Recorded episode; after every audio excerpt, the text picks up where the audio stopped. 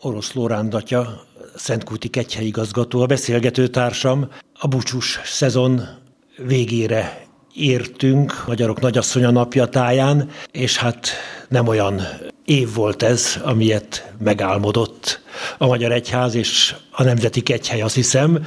Ezzel együtt eseménydús volt, azt hiszem. Loránt atya, hogy tekintesz vissza erre a koronavírus által fenyegetett fél évre. Csak is a Jóistenbe vetett bizalommal tudok rá visszatekinteni is, meg mint hogy előre tekinteni is, annak a biztos tudatában, hogy Jóisten görbevonalakkal is egyenesen ír, és biztos, hogy ezzel az évvel is közelebb akart vinni magához. Nyilván ez azt hiszem, hogy, hogy abban már biztosan kimutatható, hogy, hogy sikerült az ott dolgozó Ferences közösségnek, ott élő Ferences közösségnek viszonylag türelmesen elviselni ennek az évnek a számtalan feszültségét, bizonytalanságát, hogy gyakorlatilag tavasszal húsvétkor, húsvét mind a két napján teljesen le volt zárva a kecse, ilyen nem is fordult elő, nincs rá írott emlékünk a Historia Domusban sem. Az önkormányzat zárt le, mert el akarta kerülni azt, hogy, hogy ünneplő ilyen csoportok, piknikezésre, ilyesmire kijöjjenek nagyobb csapatok, ami akkor az állami szabályok szerint is tilos volt. És hát így aztán a pünkösdi búcsút is jócskán érintette. A nyár közepén volt egy hónap, amikor a Szent Anna búcsú környékén tulajdonképpen meg tudtuk tartani úgy, ahogy azt kell, körmenettel, püspökkel, zarándokok fogadásával, de egyébként hát jóval szerényebb keretek között zajlottak ezek az ünnepek. Körülbelül kicsit kevesebb, mint fele annyi zarándok volt ebben az évben. Azok között is egy nagyon kevés buszos, nyilván a buszos zarándoklat volt a legnagyobb rizikó. Sokan jöttek kocsival, családi keretbe. Úgyhogy összességében hálásak lehetünk a Jóistennek, hiszen azért akik jöttek, ők kifejezték mindenféle módon irányunkba az ő szeretetüket és a ragaszkodásukat.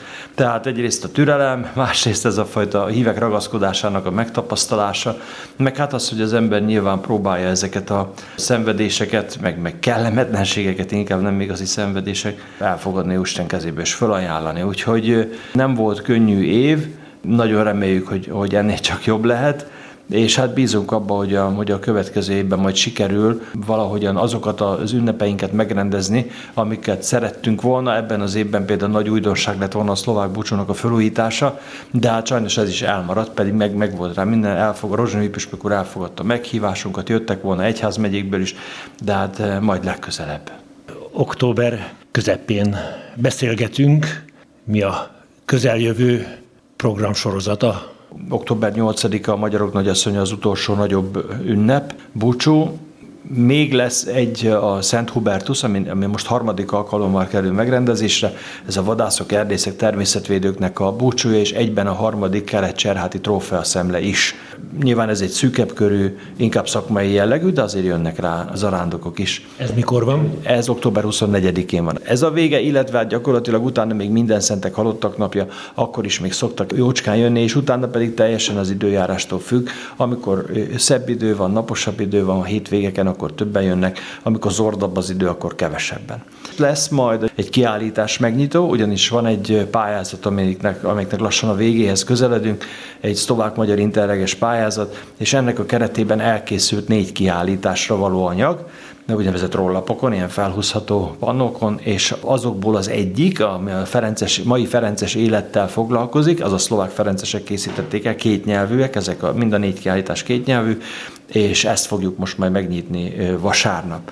Utána november 14-én pedig a hagyományos Mártonnapi jótékonysági vacsora.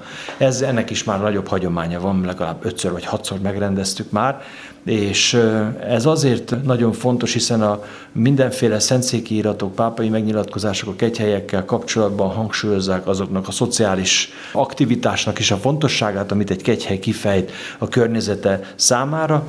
Így mi ebben az évben a, a Magyar Vöröskereszt által fenntartott menedék anya otthon Salgótarjánban van, az ő számukra gyűjtünk. Ez azt jelenti, hogy ez ennek a, a jótékonysági vacsorának a bevétele, plusz a Szent, Szent Antal persejnek az egész évi bevétele. Ez a tavalyi, most már egy évekre visszamenőleg, ez mindig úgy kb. fél millió és egy millió forint között mozgott. Ez az összeg, az anya otthon, ahol kb. 20 anya él gyerekekkel együtt, akik valami miatt nem tudnak, el kellett, hogy meneküljenek, a, kilépjenek a családi környezetből, most a gyerekek, akik között iskolások is vannak, a karantén alatt probléma volt, nekik a távoktatás nem volt elég laptop, és most szeretnének ebbe az összegből néhány laptopot venni, hogy a gyerekek számára legyen.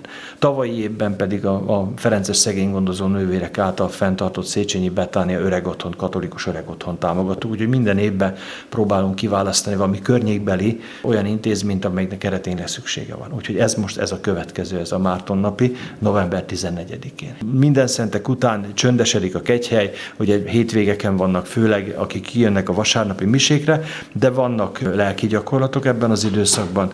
Például az adventi előkészítő lelki gyakorlat december 11-13 között, amelyiket Julián atya tart, akit most idén helyeztek oda hozzánk a Pesti Ferencesektől. Egy nagy visszatérő, ugye? Tehát ott sokan ismerik, szeretik Szentkúti törzs vendégek közül. Másod is, úgyhogy ez erre szeretettel várunk mindenkit, ez egy nyílt lelki gyakorlat, mint hogy azoknak a nagy része az. Most hosszú évek után újból megrendezzük december 13-án az adventi vásárt, ez környékbeli kézműveseknek a termékei szoktak lenni, és vasárnap 11-es mise után lesz egy a buszfordulónak az árkádjai alatt egy ilyen kis kirakodó vásár, amit sokan szeretnek. Szintén visszatérő az év utolsó két programja, a Magányosok karácsonya 23, december 23-tól 26-ig, amelyiket Hagen Edith nővér tart Kaposvárról. Ennek is már megvan egy közönsége, de ettől függetlenül természetesen lehet erre jelentkezni. 31-én pedig a szilveszter, amelyik ugye hosszú éveken át mindig volt egy állandó társaság, akik ilyenkor lefoglalták a kegyhelyet. Most ebben az évben szabad, tehát ez azt jelenti, hogy aki szeretne jönni szilveszterezni Szentkútra, annak számára van lehetőség. Ez egy szintén egy nyitott program, és akkor utána a jövő évi programjainkat azt meg majd a legközelebbi alkalommal ismertetem.